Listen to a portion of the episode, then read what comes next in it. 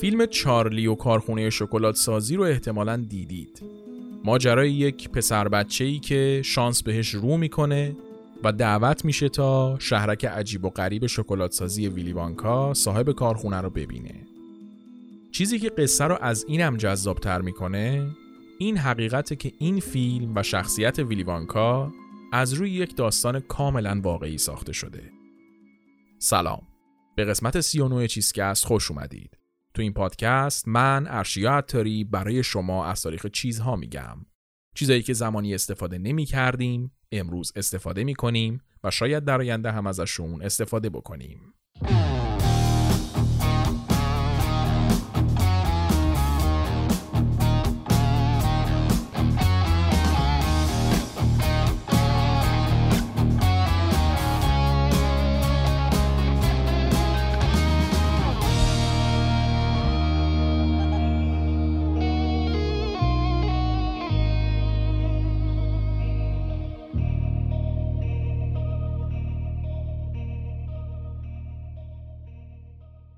تو این قسمت میخوایم تاریخ شکلات رو تعریف کنیم. شکلات انقدر خوراکی محبوبیه که شما اگر بخوای به یک بچه 6-7 ساله مفهوم عشق رو توضیح بدی، راحت ترین کار اینه که بهش بگی عشق یعنی همونقدری که تو شکلات رو دوست داری یه نفر یکی دیگر رو دوست داشته باشه. من به شخصه ندیدم کسی رو که شکلات دوست نداشته باشه. منی که خودم هم خیلی شکلات خور نیستم نمیتونم دنیا رو بدون شکلات تصور کنم دیگه. اونایی که عاشق شکلاتن که تکلیفشون معلومه. تقریبا از روز اولی که ما چیزکست رو شروع کردیم من منتظر یک فرصتی بودم که بیام و قصه شکلات رو تعریف کنم. انقدری که ماجرای جالب و جذابی داره و میره سراغ یه سری بخشایی از دنیا و بخشایی از تاریخ که من خودم شخصا خیلی دوستش دارم. یه ویژگی جالبی داره شکلات، اونم اینه که فقط توی یک نقطه خیلی خاص و کوچیک از کره زمین پرورش داده میشه و متاسفانه تا چند دهه دیگه احتمالاً منقرض میشه. اصلا همین که یک چیز به این کوچیکی و محدودی چطوری توی چارگوشه دنیا انقدر محبوبه خودش اصلا سوژه یه اپیزوده، باقی ماجراهاش اصلا به کنار. واسه همین دیگه بیشتر از این مقدمه رو کش نمیدم که سریع بریم سر اصل مطلب، بریم سر قصه و ماجرای شکلات رو تعریف کنیم. من ارشیا عطاری هستم، تدوین این قسمت رو طنین خاکسا انجام داده. تارا نباتیان کاور اپیزود رو طراحی کرده و موسیقی تیتراژ هم کار مودی موسویه.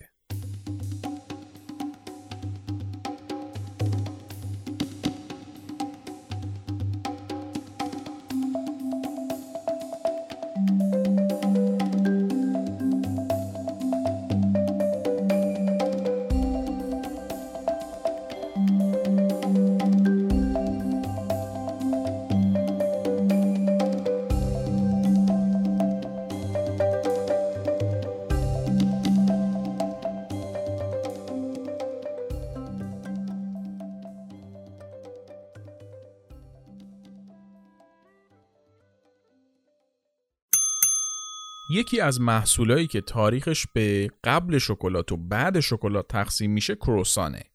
کروسان یک نون لایه لایه حلزونی شکله که با کره و خمیر خیلی نازک درست میشه و یا ساده یا با مغزی شکلات و مارمالاد و این چیزا سرو میشه. اگه هنوز متوجه نشدید که درباره چی دارم حرف میزنم، فکر میکنم که وقتی اسم اسپانسر این قسمت رو بشنوید متوجه بشید. اسپانسر این قسمت چیزکست پچ پچه. پچ پچ معروفترین و قدیمیترین برند کروسان ایرانه و سالهای ساله که داره این خوراکی خوشمزه رو با بهترین کیفیت تولید میکنه. البته که پچ پچ دیگه فقط شکلاتی نیست، فندقی هم داره. تازه واسه اونایی که خیلی شکلات دوست دارن هم پچ پچ دابل چاکلت رو دارن. خوبیش هم اینه که با همه چی میچسبه. چای، قهوه، شیر، آب میوه یا حتی خالی خالی. پچ پچ تمام ایدئال‌های یک صبحانه یا یک میانوعده خوشمزه رو داره و سالهای ساله که تونسته با محصول با کیفیتش کلی مشتری وفادار رو راضی نگه داره. یه خبر خوب دیگه هم این که پچ پچ برای اون دسته از پدر مادرها که دنبال میانوعده مغذی برای کوچولوهاشونن، پچ پچ پلز رو داره که همون پچ پچ شکلاتی کلاسیکه با سایز کوچیک‌تر که تو بسته‌های 9 تایی توی فروشگاه‌ها قابل تهیه است.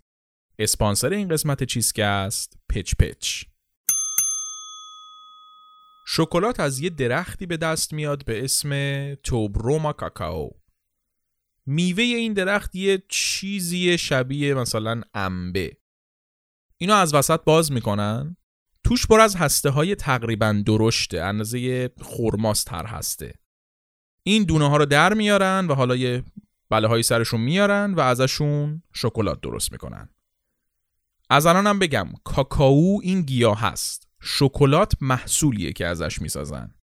کاکائو همون شکلات نیست، کاکائو گیاهشه، شکلات محصولیه که باهاش میسازن.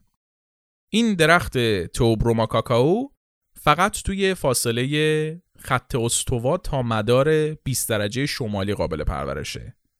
برش هم احتیاج داره که همیشه زیر سایه درختای بزرگتر باشه و توی یک محیط شرجی باشه که دماش از 16 درجه پایینتر نیاد. همه اینا هم باعث میشه که این درخته فقط توی یک بخش خیلی کوچیکی از آفریقا و آمریکای مرکزی قابل پرورش باشه. در نتیجه قصه شکلات هم از همین مناطق شروع میشه. منطقه‌ای که امروز بهش میگیم مزوآمریکا یا آمریکای میانه. حدوداً 1400 سال قبل از میلاد مردمی که توی این منطقه ساکن بودن، یعنی اولمک ها، برای اولین بار متوجه وجود این گیاه توبروما کاکائو میشن. دقیقاً مشخص نیستش که چی میشه و چطوری اولمک ها میان این گیاه رو اهلی میکنن و شروع میکنن به کشت کردنش، ولی چیزی که معلومه اینه که کاکائو برای اولمک ها خیلی مهم بوده. اصلا اسم این درخته تو زبانشون می شده غذای خدایان. اولمکا می اومدن این دونه های کاکائو رو از توی گیاه در می آوردن، زیر نور آفتاب خشکشون می کردن، بعد توی هاون خوردشون می کردن. حاصلش می شد یک ماده خمیری شکلی که بعد با وانیل و فلفل چیلی قاطیش می کردن و می ذاشتنش توی یک ظرفای مخصوص تا تخمیر بشه و یک چیزی مثل آبجو ازش درست بشه. اینطوری بود که شکلات نوشیدنی درست می‌کردن اولمکا. این شکلات نوشیدنی یا حالا نوشیدنی کاکائو از لحاظ ظاهری یه چیزی شبیه هات چاکلت امروزی بود، ولی مزه‌اش خیلی خیلی خیلی تلخ بود. احتمالاً می‌دونید دیگه شکلات به خودی خود شیرین نیست، مزه‌اش خیلی تلخه. از اونجایی که نوشیدنی تخمیر شده بود، توش الکل داشت و خود دونه‌های کاکائو هم توشون کافئین داشت. در نتیجه وقتی که این اولمک ها می اومدن این نوشیدنی رو می خوردن، یک حالت سرخوشی و سرحالی همزمانی بهشون دست می داد. این نوشیدنی تلخ و تند رو اولمک ها توی مراسم های مذهبی و مناسبت های خاص می خوردن و براشون یک حالت مقدسی داشت. قرنها به همین شکل گذشت و این نوشیدنی نسل به نسل توی اون منطقه منتقل شد و جلو اومد تا زمان مایاها. مایاها توی همون منطقه تشکیل تمدن و حکومت داده بودن و این نوشیدنی هم از اولمک‌ها بهشون ارث رسیده بود. در نتیجه برای مایاها هم این نوشیدنی یک چیز مقدسی بود و کلی ارج و قرب براش قائل بودن. حتی یک خدایی داشتن که این خدای کاکائو بود. اینا سالی یه بار یک مراسمی می‌گرفتن، توش این نوشیدنی کاکائو رو می‌خوردن و خدا رو شکر می‌کردن بابت داشتن کاکائو. قربانی می‌دادن و کلی کارهای عجیب غریب می‌کردن. شاید هم عجیب غریب نبوده، از نظر ما عجیب غریبه. بگذاریم. قرنها به همین منوال گذشت و کاکائو از نوشیدنی مقدس مایاها فراتر نرفت تا اینکه رسیدیم به اوایل قرن 14. اوایل قرن 14 که جنگ‌های صلیبی چند سالی بود توی اروپا تموم شده بود و دنیا داشت به اواخر قرون وسطا نزدیک می‌شد، توی آمریکای میانه مردمی زندگی می‌کردن که زندگیشون هیچ شباهتی به مردم دیگه دنیا نداشت. مردم آمریکای میانه همچنان با همون سیستمای باستانی زندگی می‌کردن، قبیله‌ای بودن، چند خدا بودن، قربانی می‌کردن برای خداهاشون، دنیای خودشون رو داشتن. مایاها که بحثشون رو کردیم جزء همین مردم بودن. مهمترین همسایه مایاها امپراتوری آزتک بود. آزتکا هم که قبلا توی اپیزود تنباکو درباره‌شون صحبت کردیم، اینا بخشایی از مکزیک امروز دستشون بود.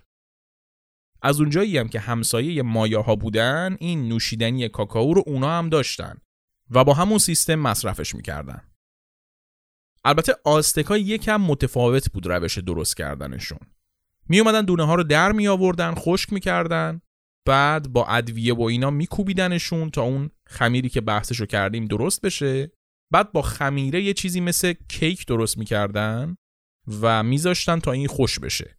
بعد هر وقت که میخواستن نوشیدنی درست کنن یه تیکه از این کیک رو جدا میکردن، مینداختن تو ظرف آب جوش، انقدر هم میزدن تا روش کف کنه. بعدش هم همونطوری داغ داغ میخوردنش.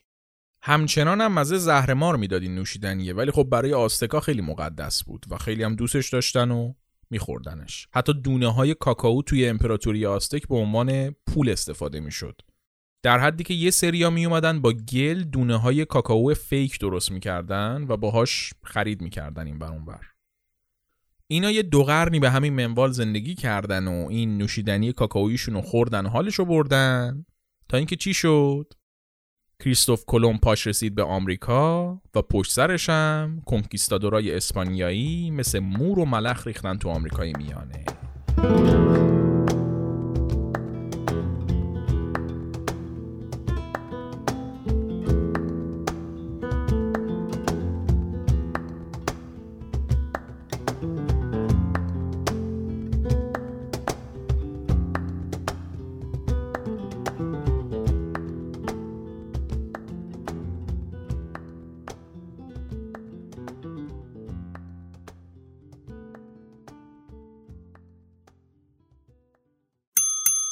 اسپانسر این قسمت چیزکست قهوه دیستروه.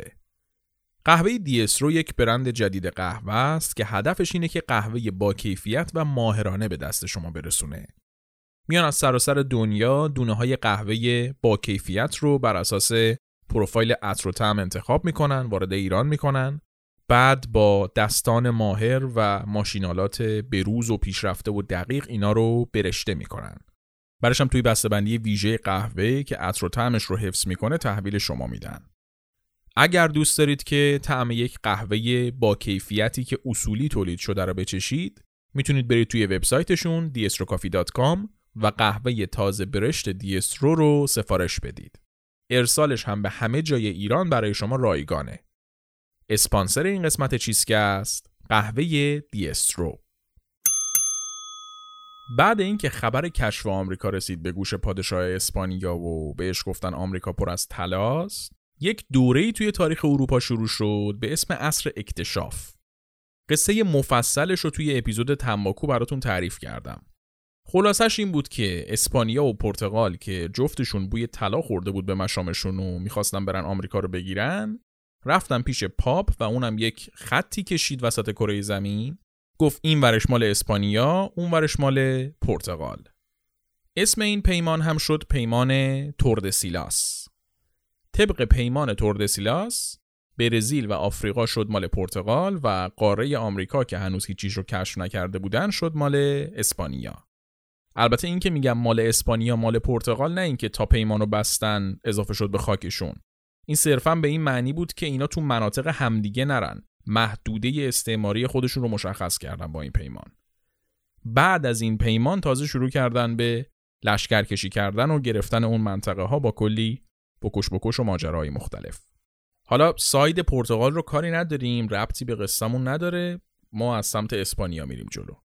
اسپانیا تا اون زمان یک پادشاهی ساده بود و تازه داشت یک سری توی سرا در می آورد.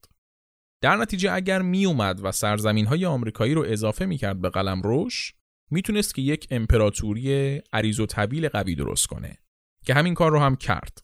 از اواخر قرن 15 یه سری شوالیه اسپانیایی شروع کردن جدا جدا لشکر جمع کردن و حمله کردن به این مناطق جدید که سرزمین‌های جدید اضافه کنن به خاک اسپانیا. این شوالیه‌ها اسمشون تصرف کننده یا همون کنکیستادور بود. کنکیستادورا سربازای عادی نبودن. اینا می اومدن یک لشکری جمع می کردن، یه پلنی می ریختن، بعد می رفتن ایدهشون رو و جایی که می خواستن بگیرن رو ارائه می کردن به پادشاه اسپانیا. پادشاه هم پول و امکانات می داد بهشون که برن اونجا رو بگیرن. اگرم موفق می شدن که اونجا رو بگیرن، خودشون هم یک سهمی از غنیمت‌ها بر می داشتن و به همونجا هم حکمرانی می کردن.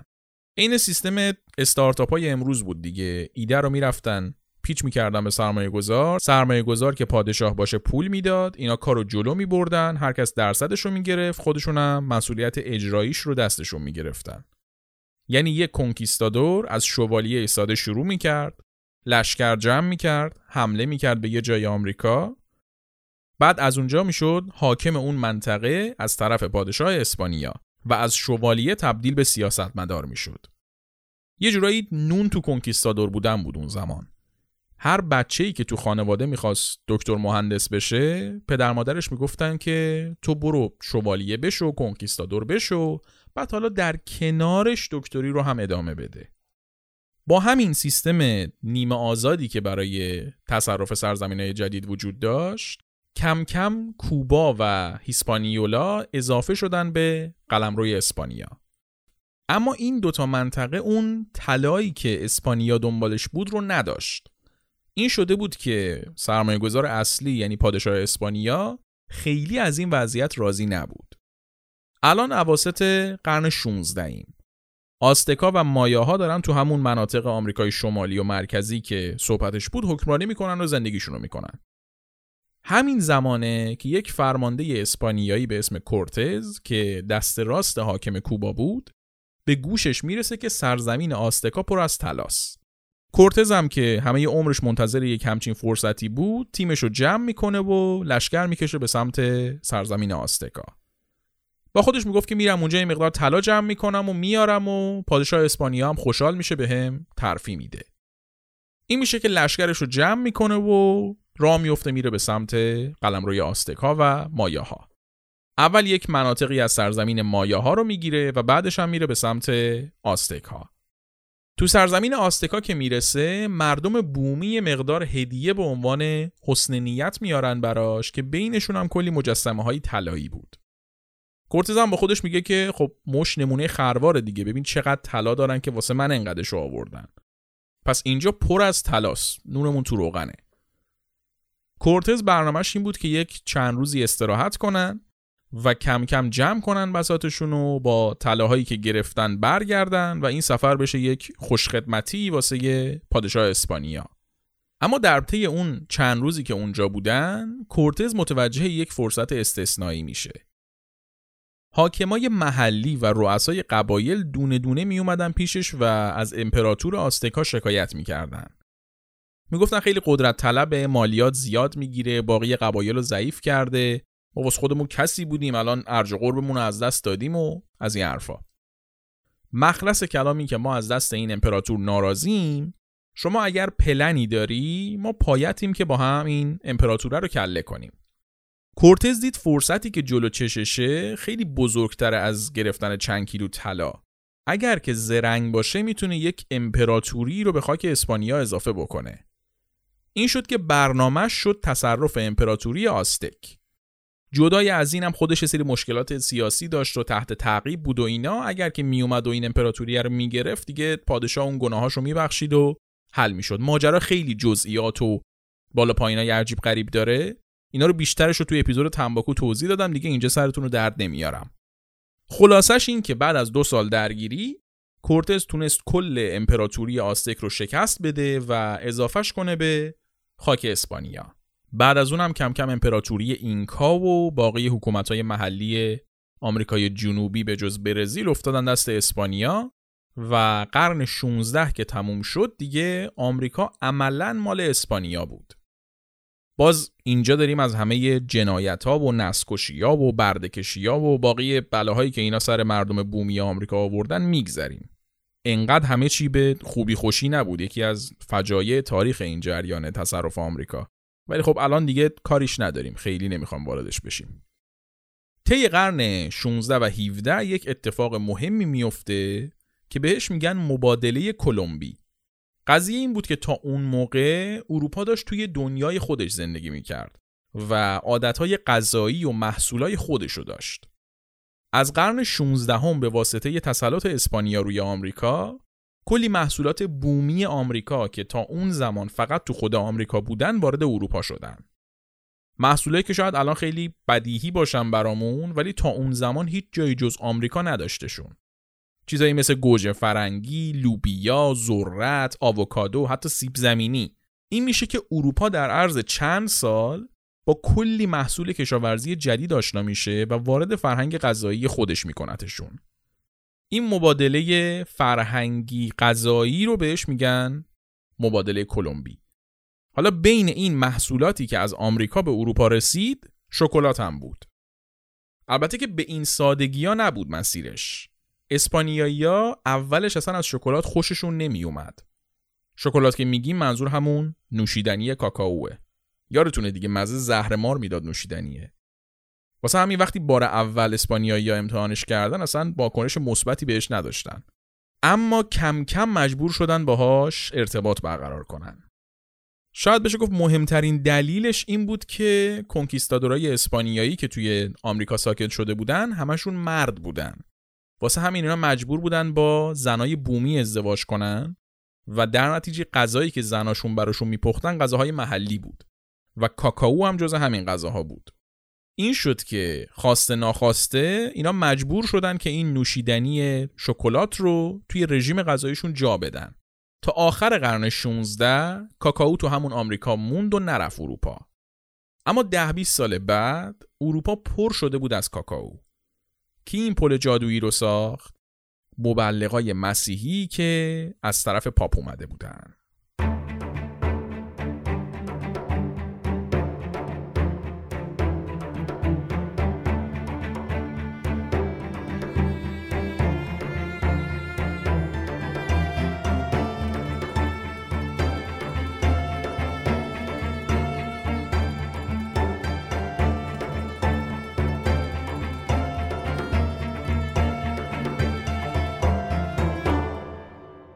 تصرف آمریکا تنها هدفش طلا و زمین و افتخار نظامی نبود. یکی از حامیای اصلی لشکرکشی‌های امپراتوری اسپانیا خود کلیسا بود و دلیل حمایتش هم این بود که بتونه به یک سرزمین ناشناخته‌ای کشیش بفرسته و آدمای بیشتری رو مسیحی کنه.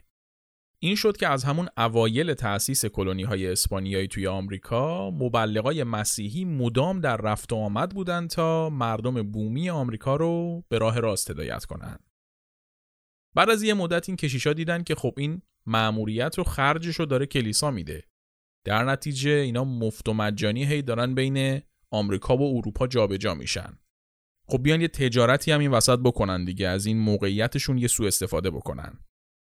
این شد که کم کم کشیشایی که می اومدن آمریکا مردم رو هدایت کنن شدن یکی از بازوهای تجاری بین اروپا و آمریکا و یکی از محصولاتی که کشیشا آوردن به اروپا همین نوشیدنی کاکائو بود.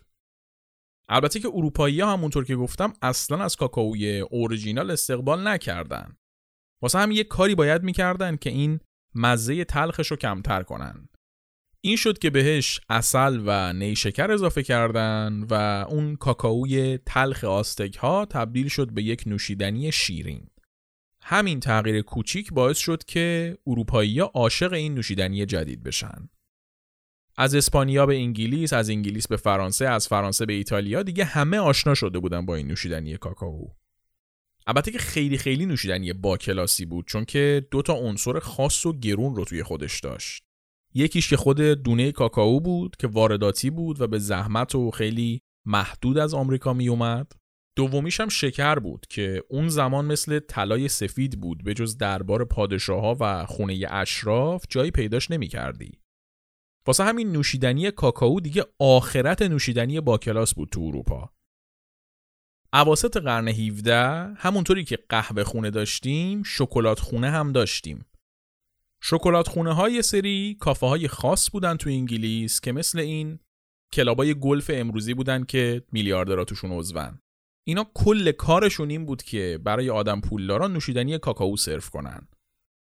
اپیزود قهوه رو اگه یادتون باشه اونجا گفتم که قهوه خونه ها محل بحث و صحبت و مناظره و مباحثه علمی بود. آدمای روشنفکر و دانشمند میرفتن تو قهوه خونه، صحبتای جدی و مهم میکردن، بحث میکردن با هم دیگه.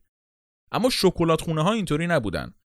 شکلات خونه ها پاتوق یه سری پیرمرد پولدار بود که اینا دور هم جمع می شدن، قمار می کردن و درباره انواع اقسام درد و مرزا و داروهاشون حرف می زدن و پوز حیاط پشتیشون که 2 متر از حیاط پشتی دوستشون بزرگتر بود و می دادن. اون زمان کاکائو یکی از گرونترین محصولات بازار بود. اگر یه نفر کارش واردات صادرات کاکائو بود، مثل این بود که یکی الان کارش تجارت خاویار باشه. کم کم که تو اروپا تقاضا برای کاکائو زیاد و زیادتر شد، شرکت‌های تجاری هم وارد بازار شدن و شروع کردن به گسترش بیزنس کاکائو. اگه به اندازه کافی اپیزودهای چیزکست رو شنیده باشید یا کلاً تاریخ خونده باشید، میدونید که وقتی شرکت‌های بزرگ تجاری قرن 17 وارد یه بازاری میشن، یه عده زیادی آدم بدبخت میشن. چرا؟ چون این شرکت‌ها برای نیرو انسانیشون پول نمیدادن که، همشون برده داشتن. و وقتی قرار باشه که برای تقاضای بالای اروپا کشت کاکائو تو آمریکا چندین و چند برابر بشه، برده‌های بدبختن که باید جورشو بکشن. بعد از اینکه مردم بومی آمریکا مقاومت نشون دادن و نذاشتن که به بردگی گرفته بشن، این کمپانی‌ها رفتن سراغ آفریقا و کشتی برده آفریقایی آوردن تا روی زمینای کاکائو کار کنن. البته فقط مختص کاکائو نبودا، تنباکو و نیشکر و قهوه و تقریبا هر محصول پرزحمتی یه تیکه تاریخش رو برده‌ها شکل دادن. تنباکو و قهوه رو ما تعریف کردیم قصه‌شون رو قبلا، شکر رو هم تو این فصل میریم سراغش. خلاصه که شرکت‌های اروپایی اومدن و شروع کردن تو زمینای آمریکا کشت کاکائو انجام دادن. اینم که میگم شرکت، فکر نکنید مردم عادی بودن بیزنس را انداخته بودن، اینا همشون اشرافزاده هایی بودن که وصل بودن به خاندان سلطنتی، ولی خب چون کمپانی تجاری بود با همین اسم شرکت صداش میکنیم.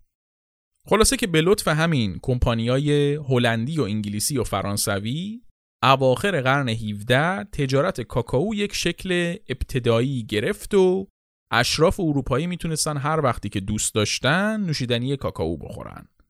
یه توضیحی هم درباره اسمش بدم.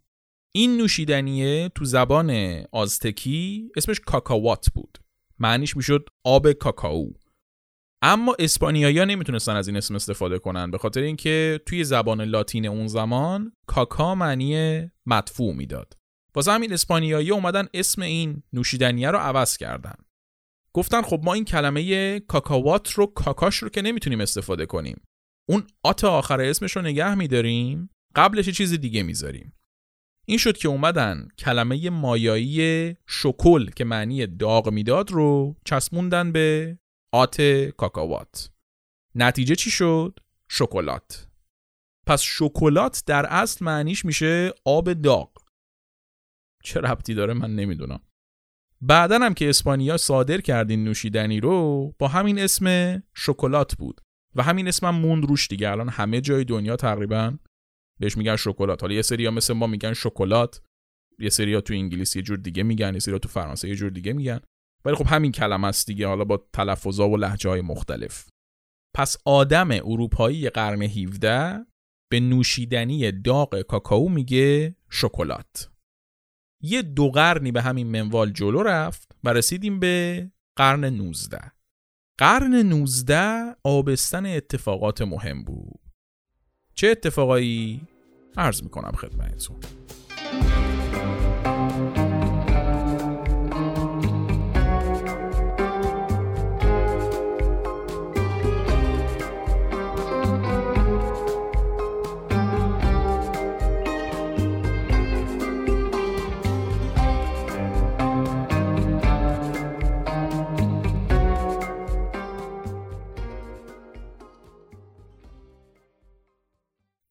قرن 18 با یک اتفاق خیلی مهم توی اروپا تموم شد.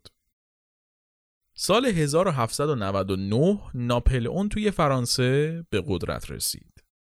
به قدرت رسیدن ناپلئون نتیجه تمام اتفاقات انقلاب فرانسه بود و بعد از 10 سال درگیری به خاطر انقلاب، فرانسه بالاخره زیر سلطه ناپلئون داشت رنگ ثباتو میدید.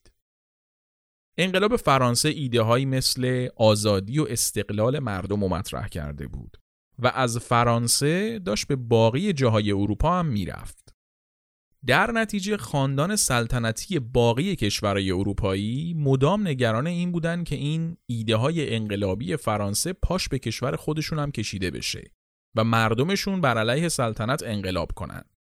این شده بود که یک ترکیبی از پارانویا و بگیر به بند را افتاده بود تو کشورهای اروپایی و هر حاکمی که به تخت میشست مدام باید با دوست و دشمن و مردم درگیر میبود. نتیجهش این بود که خیلی از کشورهای اروپا یه وضع بی‌ثبات و ضعیفی پیدا کرده بودن. فرانسه از اون ور تازه به ثبات رسیده بود و به خاطر تأثیرات انقلاب همه مردمش یک حس وطنپرستی خاصی داشتن. این دوتا فاکتور، یعنی بی‌ثباتی کشورهای اروپایی و همبستگی ملی فرانسویا، باعث شد که ناپلئون به این فکر بیفته که قلمرو فرانسه رو گسترش بده و یک هژمونی فرانسوی درست بکنه تو اروپا. در نتیجه با شروع قرن 19 یک دوره جنگی شروع شد که یکی از مهمترین جنگ‌های تاریخ به حساب میاد. جنگ‌های ناپلئونی. از سال 1803 تا 1815 به مدت 12 سال ناپلئون در حال جنگ با باقی دولت‌های اروپایی بود و شده بود لولو خورخوره اروپایی‌ها. از اونجایی هم که هر وقت تو اروپا یه جنگی میشه، یه خاکی هم به سر ما میشه، این جنگ‌های ناپلئونی هم برای ما اومد نداشت متاسفانه. ایران همسایه هند به حساب می اومد اون زمان. پاکستان که امروز همسایه ماست جزء هند بود دیگه. هند هم دست بریتانیا بود. یعنی اگر ناپلئون میتونست ایران رو متحد خودش بکنه، میتونست مثل کره به انگلیس برسه. راحت از ایران رد بشه و برسه به خاک انگلیس. این شد که سال 1807 میلادی بین فتلیشاه قاجار و ناپلئون یک قرارداد نوشته میشه به اسم فینکنشتاین. به ظاهر قرارداد بدی هم نبوده، یعنی حالا ما تو کتاب تاریخامون که میخونیم فقط نتایجشو میبینیم دیگه، میگیم فقط خاک بر سر شدیم و فقط این قرارداد ما رو بدبخت کرد و اینا. ولی شما قرارداد رو که بخونی میگی که چقدر مرام گذاشته بوده ناپلئون واسمون. اولا که گفته بوده گرجستان رو تمام کمال از روسیه میگیرم میدم به شماها. دوما که گفته بود ارتش ایران رو مجهز میکنم، توپخونه تأسیس میکنم برای ایران، مدرسه نظامی مدرن را میندازم تو ایران. از این حرفا. از اون ورم ایران متعهد شد که به انگلیس اعلان جنگ بده و راه رو باز بکنه برای ناپلئون که اگر خواست از طریق ایران بره انگلیس. ظاهر قرارداد این بود. حتی یه بخشایش هم عمل شد. یه سری تجهیزات نظامی و کارخونه توپسازی و مدرسه نظامی تو ایران راه انداخت فرانسه. ولی وسط کار همه چی ریخت به هم. یکم بعد از امضای قرارداد ناپلئون تونست با تزار روسیه قرارداد صلح ببنده و در نتیجه قضیه گرجستان قرارداد فینکنشتاین باید منتفی میشد. روسیه هم گرجستان رو میخواست دیگه. اصلا گرجستان به روسیه گفته بود که آقا بیا ما رو بگیر زیر بالاپر خودت. این شد که از اونجایی که ناپلئون هم عاشق چشم و ابروی ما نبود و دنبال منافع خودش بود، زد زیر قرارداد و ما موندیم و یه اعلان جنگی که به انگلیس داده بودیم و گرجستانی که سرش با روسیه درگیر بودیم. این شد که به ترتیب عهدنامه‌های مجلل و مفصل و گلستان و ترکمانچای رفتن تو پاچمون. این قضایا یکی از هزاران ماجرای جنگ‌های ناپلئونیه. مهمترین اتفاق جنگ‌های ناپلئونی توی قصه ما حمله ناپلئون به اسپانیاست. سال 1808، یه سال تقریبا بعد از اون ماجرای قرارداد فینکنشتاین، ناپلئون به اسپانیا حمله کرد و کاسه کوزه پادشاه اسپانیا رو ریخت به هم. در نتیجه اسپانیایی که تا اون زمان کلی مستعمره تو آمریکا داشت، الان کشور خودش رو هم نمیتونست جمع کنه. ضعیف شدن اسپانیا و ایده های استقلال خواهانه‌ای که از انقلاب فرانسه صادر شده بود باعث شد که کلونی های آمریکای لاتین که مستعمره اسپانیا بودن بخوان مستقل بشن. یه طبقه اشراف وجود داشت تو آمریکای لاتین که اینا اسپانیاییایی بودن که پدر مادراشون اومده بودن آمریکای لاتین ساکن شده بودن و خودشون توی آمریکای لاتین به دنیا اومده بودن. یعنی اسپانیایی هایی که توی آمریکای لاتین به دنیا اومدن. این طبقه رو بهشون میگفتن کریول. این اشراف کریول سردمدار مستقل شدن آمریکای لاتین بودن و میخواستن که خودشون قدرت رو توی آمریکای لاتین دستشون بگیرن. این شد که اینا و باقی استقلالخواهای آمریکای لاتین شروع کردن جنگیدن با اسپانیا و اسپانیا هم که داشت توی دو تا جبهه می‌جنگید نتونست سرکوبشون کنه. در نتیجه آمریکای لاتین تا حد قابل قبولی از اسپانیا مستقل شد. و استقلال آمریکای لاتین به چه معنا بود؟ قطع شدن زنجیره تأمین کاکائو. این شد که کاکائو توی دنیا نایاب شد واسه همین همه به این فکر بودن که از همون کاکائوی موجود تو دستشون نهایت استفاده رو بکنن و هیچ چیز حروم نشه. تو همین دوره و با همین هدف استفاده حد اکثری از کاکائو، یک مخترع هلندی به اسم آقای ون هوت میاد و یک پروسه پرس طراحی میکنه که باهاش کاکائوی برشته شده رو جوری پرس کنن که چربی دونه های کاکائو که اصطلاحاً بهش میگن کره کاکائو ازش جدا بشه. هدفش از جدا کردن کره کاکائو این بود که بتونه یک پودر کاکائویی درست کنه که چربی نداشته باشه و در نتیجه راحت تو آب حل بشه. چربی تو آب حل نمیشه دیگه، وقتی چربی رو بکشی از کاکائو بیرون اون پودر راحت حل میشه. اینطوری میشد از ذخیره کاکائویی که داشتن بیشتر استفاده کنن و جای اینکه مثلا هر 4 تا دونه کاکائو یه دونه نوشیدنی شکلات بده، هر 2 تا دونه کاکائو رو بشه ازش همون نوشیدنی رو کشید بیرون. این شد که برای اولین بار کره کاکائو از خود کاکائو جدا شد. این آقای ون هوت تحت همین اسم ون هوت شروع کرد پودر کاکائوش رو فروختن. بعدن یه نوآوری دیگه هم کرد و یه سری نمک‌های قلیایی اضافه کرد به پودر کاکائوش و باعث شد که مزه کاکائو تلخیش کمتر بشه. در نتیجه هم برای مصرف کننده خوشمزه تر بود و هم شکر کمتری احتیاج بود برای پوشش دادن تلخی کاکائو. تو هزینه کلی صرفه‌جویی میشد. اون زمان همه شرکت‌های رقیب ون هوت آرزوشون این بود که بتونن پودرشون رو مثل ون هوت کنن، ولی چون پتنت یا همون حق اختراع این پروسه دست ون هوت بود کسی نمیتونست از ایده‌اش استفاده کنه. اما این آقای ون هوت خبطی میکنه و 10 سال بعد از ثبت پتنتش نمیره تمدیدش کنه. این میشه که حق استفاده از اون پروسه از حالت خصوصی در میاد و هم پروسه گرفتن کره کاکائو و هم استفاده از نمک‌های قلیایی به شکل عمومی قابل استفاده میشه. در نتیجه همه شرکت‌ها حالا میتونستن هم تولیدش کنن و هم باش ور برن تا نوآوری‌های جدید بکنن. یکی از این شرکت‌ها هم شرکت J.S. Fry and Sons بود. اینا اومدن یک مرحله‌ای به اون پروسه ون هوت اضافه کردن. اون کره کاکائو که از دونه‌ها جدا میشد، اینا اومدن بعد از این که پودر کاکائو درست شد، دوباره کره کاکائو رو خیلی یواش و قطره قطره بهش اضافه کردن. یعنی اول از دونه‌ها کره رو می‌کشیدن بیرون، بعد تحت حرارت و قطره قطره آروم آروم کره کاکائو رو بهش اضافه می‌کردن.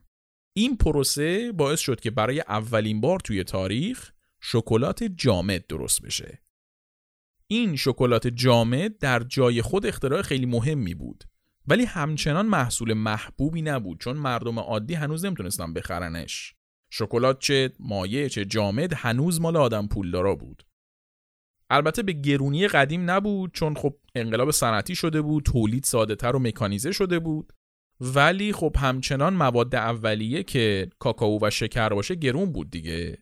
پس چی شد که شکلات گرون برای همه مردم قابل تهیه شد؟ عرض میکنم خدمتتون.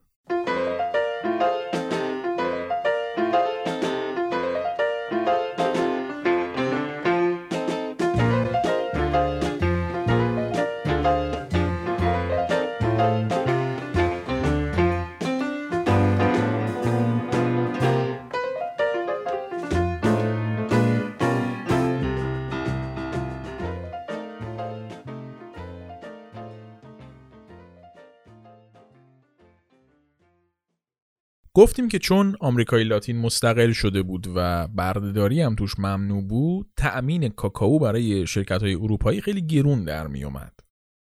ولی نیمه دوم قرن 19 یه سری اتفاقات افتاد که بازی رو عوض کرد کلاً. اولاً شرکت‌های اروپایی که دیدن نمیشه تو آمریکای لاتین کاکائو پرورش داد، برده‌های آفریقاییشون رو سوار کشتی کردن و برگردوندن آفریقا. چرا؟ خب می‌خواستن آزادشون کنن دیگه. گفتن حالا که آزادشون کردیم خودمونم ببریم سرزمین مادریشون که اذیت نشن. باور کردین الان؟ دلتون خوشه دیگه. آفریقا آب و هوای پرورش کاکائو رو داشت، برده‌داری هم توش آزاد بود. برش هم مستقل نشده بود دیگه، جا داشت برای سوء استفاده. قطعاً ابرقدرت‌های قرن 19 همچین مورد اوکازیونی رو ول نمی‌کنن به فکر صلاح برده‌هاشون باشن. این شد که شرکت‌های پرتغالی و انگلیسی و فرانسوی اومدن یک زمین‌هایی از آفریقا که میشد توشون کاکائو پرورش داد رو گرفتن، بعدش هم دوباره کلی آفریقایی بدبخت دیگر رو به بردگی گرفتن تا تولید کاکاوشون پرسودتر از قبل بشه. این شد که اینا اومدن توی غنا و یه سری از مناطق همسایه‌اش مزرعه‌های کاکائو را انداختن. در نتیجه با راه افتادن زنجیره تامین و تولید کاکائو بیشتر، قیمت کاکائو پایین‌تر اومد. این یه فاکتور بود. البته فاکتور بعدی که باعث شد شکلات برسه دست مردم عادی، کم شدن قیمت شکر بود. تو اواخر قرن 19 کم کم یه سری جایگزین برای شکری که از نیشکر می‌گرفتن به وجود اومد. معروف‌تریناش شکر چغندر و شیره ذرت بودن که هنوزم به عنوان شیرین کننده مصرف میشن. در نتیجه برای شیرین کردن شکلات لازم نبود فقط به نیشکری که قیمتش بالا بود اتکا کنن. این شده بود که دیگه شیرین کننده‌ای که توی شکلات استفاده می‌کردن گرون نبود. فاکتور سوم اختراع شیرخشک بود. شیرخشک کم و بیش به شکل تجربی درست شده بود تو زمانهای گذشته، ولی تو اواخر قرن 19 هنری نسله، مؤسس همین کارخونه نسله، اومد و یک پروسه‌ای طراحی کرد که بشه شیرخشک مخصوص نوزاد تولید کرد باش. از اینجا به بعد تازه شیرخشک به شکل عمومی و کارخونه‌ای وارد بازار شد. این آقای نسله یک رفیقی داشت به اسم دانیل پیتر. دانیل پیتر یک شرکت شکلات سازی داشت و این ایده به ذهنش رسیده بود که بیاد شکلات شیری درست کنه. ولی سالها درگیر این بود که بتونه پودر کاکائو رو با شیر قاطی کنه، چون اینا رو با هم قاطی می‌کنی میشه شیر کاکائو دیگه، یه مایع میشه. این می‌خواست شکلات جامد شیری بسازه. بعد از این که نسله شیرخشک رو اختراع می‌کنه، اینم به فکرش میرسه که بیاد شیرخشک رو با پودر کاکائو قاطی کنه و بعد به این ترکیب کره کاکائو اضافه کنه تا شکلات جامد شیری درست کنه. یه چند سالی درگیر این پروسه بود تا بالاخره تونست یک محصول درست حسابی در بیاره و اولین شکلات شیری تاریخ رو بده تو بازار. شکلات شیری هم که میگم فکر نکنید شکلات خاصیه ها، همین شکلاتایی که ما میخوریم شکلات شیری ان همشون، به جز شکلات دارک. البته شکلات دارک یا شیرخشکش خیلی کمه یا اصلا نداره. درست شدن شکلات شیری باعث شد که توی ترکیب شکلات از کاکائوی کمتری استفاده بشه و هزینه تولید باز هم کمتر بشه. این سه تا عامل، یعنی انتقال مزارع کاکائو به آفریقا، ارزونتر شدن شکر و اختراع شکلات شیری، باعث شد قیمت شکلات خیلی کم بشه و همه بتونن بخرنش. از اینجا به بعده که شکلات میشه اینی که الان هست. آدما دونه دونه باهاش آشنا میشن و بعد گاز اول یک دل نه صد دل باختش میشن. از اینجاست که تازه کمپانی‌های تبلیغاتی وارد عمل میشن و برای شکلات یک تصویر و هویت میسازن. شاید بشه گفت مهمترین کمپین تبلیغاتی که برای شکلات اجرا شد همین قضیه شکلات دادن تو روز ولنتاین بود. روز ولنتاین ماجراش اونطوری که میگن مربوط به یک کشیشی به اسم ولنتاین توی زمان روم باستان. حالا کاری به این ندارم که ماجرای خودش کلی باگ داره. بر فرض هم بگیریم که درست باشه، شکلاتی که تازه اواخر قرن 19 اختراع شده جایی تو سنتش نداشته. براش هم اصلا مردم ولنتاین نداشتن تا قبل اون موقع. یه روزی بوده از هزار تا روز تقویم مسیحی که کسی هم همچین کاریش نداشته. تا قبل قرن 19 اصلا اوضاع مردم دنیا و مخصوصا اروپا جوری نبوده که هدیه دادن و هدیه گرفتن باب باشه بینشون. بوده ها، ولی خیلی محدود. اینقدر مردم عادی وضعشون خراب بوده که فقط شکم خودشون رو میتونستن سیر بکنن. حالا جزئیات زیاد داره شکلگیری این سنت هدیه دادن در دنیای غرب، ولی اینجا دیگه توش نمیریم، واردش نمیشیم. پس اگه هم کسی روز ولنتاین رو میشناخته، این وسط هدیه‌ای رد و بدل نمیشده. از اواسط قرن 19 هم تازه توی آمریکا باب میشه که عاشق معشوقا توی روز ولنتاین به همدیگه کادو بدن. کادو هم معمولاً یا قاشق بوده یا دستکش. حالا چرا واقعاً نمیدونم، ولی نه گل رزی در کار بوده و نه شکلاتی. قاشق میدادن یا دستکش به هم دیگه. یکم بعد از این که این کادو دادن باب میشه، میرسیم به زمانی که کم کم شرکت‌های شکلات سازی شروع میکنن تولید انبوه شکلات. بین این بیزنسمن‌های شکلات ساز یک آقایی هم بوده به اسم ریچارد کادبری. برند معروف کادبری که هنوزم هست مال همین ریچارد کادبری بوده. این آقا سال 1861 اولین جعبه شکلات رو طراحی میکنه و میده تو بازار. ایده همین بود که آدما بیان به عنوان هدیه به همدیگه شکلات بدن. یه جعبه شیکوپیک طراحی بکنیم که برای هدیه دادن مناسب باشه. یکم بعد میاد این ایده رو یکم بالا پر میده بهش و روز ولنتاین شکلات‌هاش رو توی جعبه‌های قلب شکل میذاره. بعدش هم با کلی جادو جنبر تبلیغاتی این ایده شکلات قلبی روز ولنتاین تو کل آمریکا میترکه و یواش یواش با کمپین‌های مختلف ولنتاین میشه یک مناسبت رسمی و جدی و کادو دادن شکلات تو روزهای ولنتاین میشه رسم و رسوم. این وسط برنده کی بود؟ شرکت‌های شکلات سازی و گل فروشا. در نتیجه شاید بشه گفت که روز ولنتاین اختراع صنعت شکلات سازی بوده. نه که از صفر اونا اختراعش کرده باشن و گفتیم دیگه بود تو تقویم، ولی خب اونا بابش کردن، تبدیلش کردن به یک مناسبتی که توش آدما به هم دیگه کادو بدن و این حرفا. این یک نمونه از رابطه صنعت شکلات و تبلیغات بود. از همون قرن 19 به لطف تبلیغات و البته پیشرفت پروسه‌های تولید و خوشمزه و خوشمزه‌تر شدن شکلات، صنعت شکلات روز به روز بزرگ و بزرگتر شد و شکلات شد عضو جدا نشدنی زندگی‌های ما. البته ناگفته نمونه که با زیاد شدن تقاضا کم کم شکلات‌های بنجل که توش پر از ناخالصی بودن وارد بازار شد. اون شکلات با کیفیت و درجه یک که غذای ثروتمندا بود هنوزم تو بازار هست و چون خالص و مرغوبه هنوز هم قیمتیه. اما دیگه الان انقدر علم پیشرفت کرده و انواع و اقسام پیدا کرده شکلات که دیگه میشه هم شکلات خوب خورد و هم دوتا کلیات سر جاشون باشن.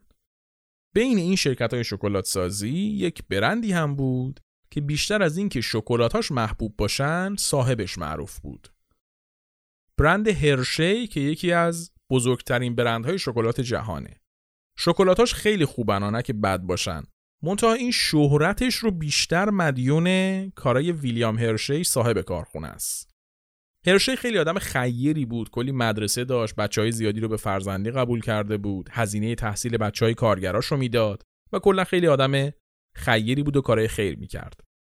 یکی از کارهای خیلی جالبی که هرشی کرد هم ساختن هرشی پارک بود.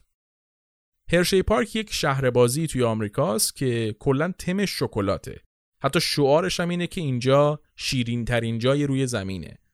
ماجراش هم اینطوری بود که کارخونه‌های هرشی توی یه سری شهرک‌هایی بودن به اسم هرشی تاون. ویلیام هرشی میومد این شهرک‌ها رو میساخت تا کارگرای کارخونه‌اش بتونن توی رفاه و با خیال راحت زندگی کنن. خونه خوب بهشون داده بود، برای بچه‌هاشون مدرسه ساخته بود، تمام امکانات رفاهی رو براشون فراهم کرده بود. هرشی پارک هم یکی از بخش‌های همین شهرک‌ها بود.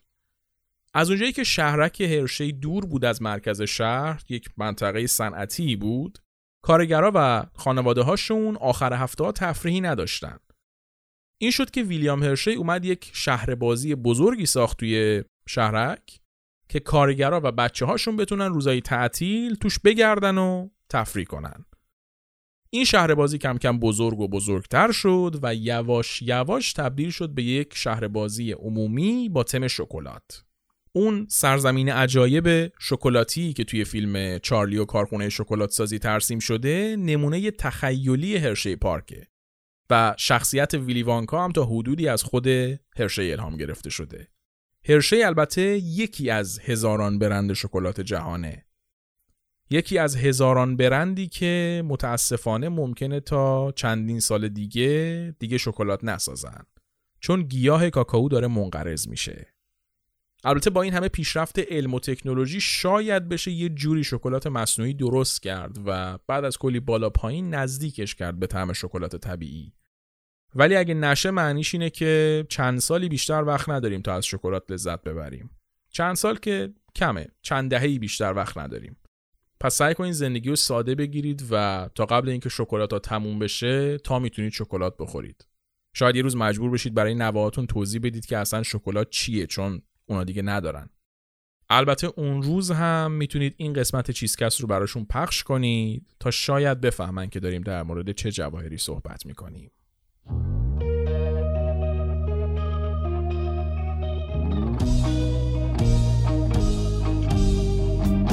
چیزی که شنیدید قسمت 39 چیزکست بود. چیزکست هر 3 هفته یک بار روزهای دوشنبه منتشر میشه و میتونید روی تمام اپلیکیشن‌های پادگیر مثل کست باکس و اپل پادکست و اسپاتیفای بشنویدش. علاوه بر اینا با یک اپیزود تأخیر توی کانال تلگرام هم اپیزودا رو منتشر میکنیم. اگه که خوشتون اومده از اپیزودهای چیزکست به بقیه هم معرفیشون کنید، شاید اونا هم خوششون بیاد. واسه حمایت مالی از چیزکست هم میتونید از لینک سایت هامی باش که تو توضیحات اپیزود هست استفاده کنید. ممنون از اینکه شنونده چیزکست هستی. 3 هفته بعد با یه چیز دیگه برمیگردیم.